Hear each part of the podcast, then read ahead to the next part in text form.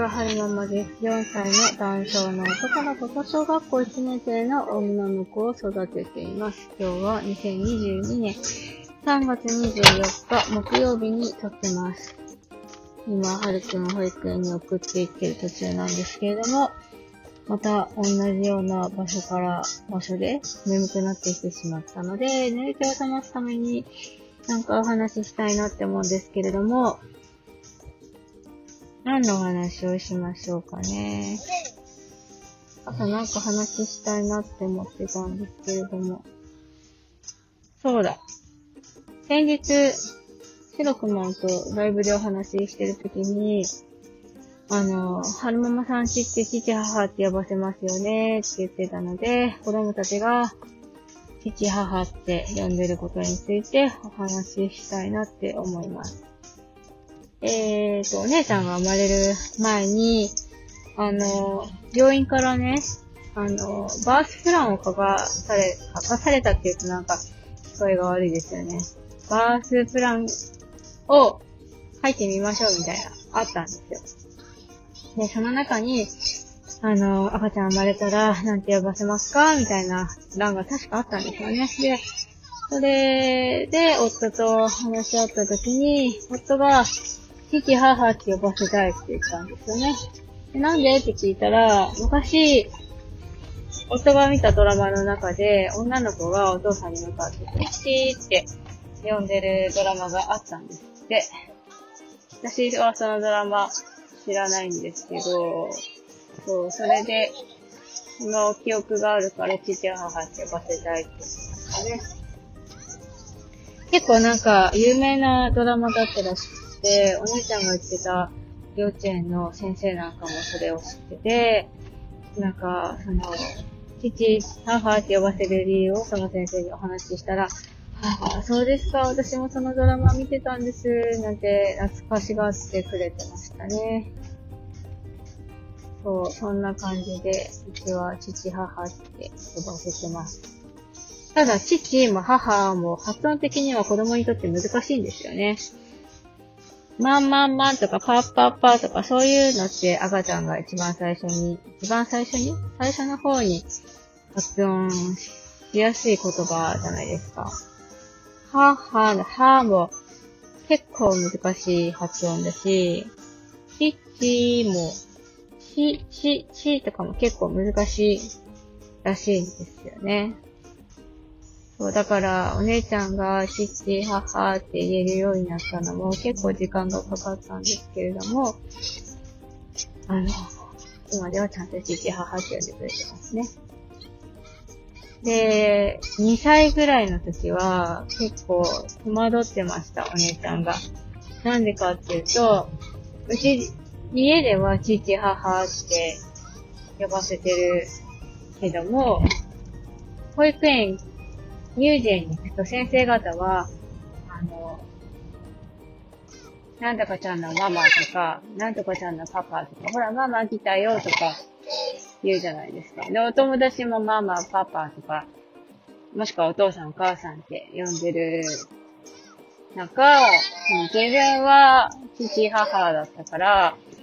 その、乳児編でも、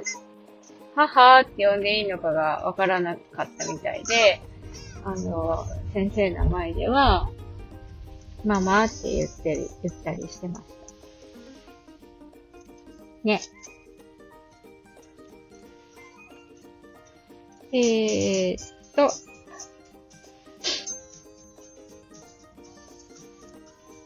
何のお話をしたかっていうと、我が家でなぜ父母って呼ばせるのか、それはドラマの印象だよっていう話をしました。最後までお聞きくださいましてありがとうございました。それでは、また。おー、やばい。あー、あー、うーん。そう、なんか、最近、インスタの方でね、あの、はるくんが、しまじろうの DVD、DVD じゃないですね。島次郎の YouTube で島次郎体操っていうのがあるんですけど、それを見ながら島次郎体操を踊ってる動画をね、インスタで上げたんですけれども、それを、なんかここ数日、海外の方がすっごいいいねしてくださるんですよね。で、それにすごいびっくりしてます。多分、おそらく、海外の方に、お一方にフォローしていただけたんですよ。私、私とか、はるくんのインスタで、それを皮切りに、すっごいなんか多分、おすすめに上がってきてるのかどうかわかんないんですけど、その、はるくんが、馬次郎体操を撮ってる動画が、すごいいいね、されてて、びっくりと嬉しさと、みたいな。あの、皆さんももし、お時間がありましたら、見に行ってみてください。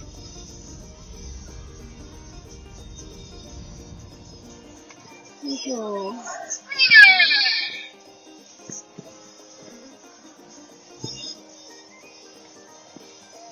喋ったけど、眠気が触らなかった。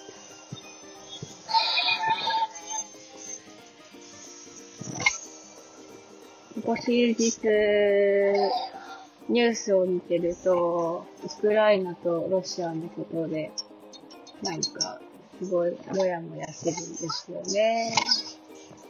まあ、私に何かできることって、何もないんですけど、私がどうこう言ったからって、何か状況が変わるわけじゃないとは思うんですけれども、なんかその、ロシ、ロシアが、ニュースだけ見てると、ロシアが、あの、全然関係ない一般市民のところを攻撃してるのも、なんでなんだろう目的は何なんだろうただただウクライナの土地が欲しいだけなんだろうかなんでなんだろうってずっと思うのもあるし、最初は、なんか、いっぱい責められてかわいそうだから、ゼレンスキーさん頑張れとは思ってたんですけど、ゼレンスキーさんも、なんか、結構盛んじゃないですか？なんか、